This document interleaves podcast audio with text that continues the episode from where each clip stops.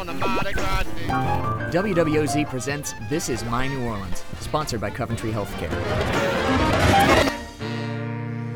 My name is Helen Gillet, and this is My New Orleans. There was something when I first came to New Orleans that just really hit home.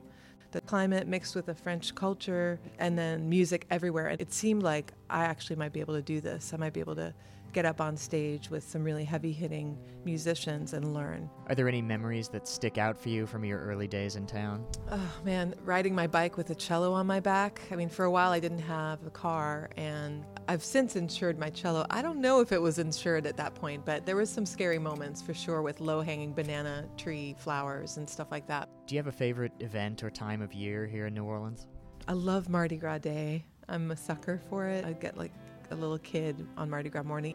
I live in the Musicians Village, and Smokey Johnson's one of my neighbor, and he gets serenaded every Mardi Gras day. The Mardi Gras Indians get together and and uh, they go and honor him, and that's what I see every Mardi Gras morning for the last few few Mardi Gras. Is there any one Mardi Gras that really sticks out for you?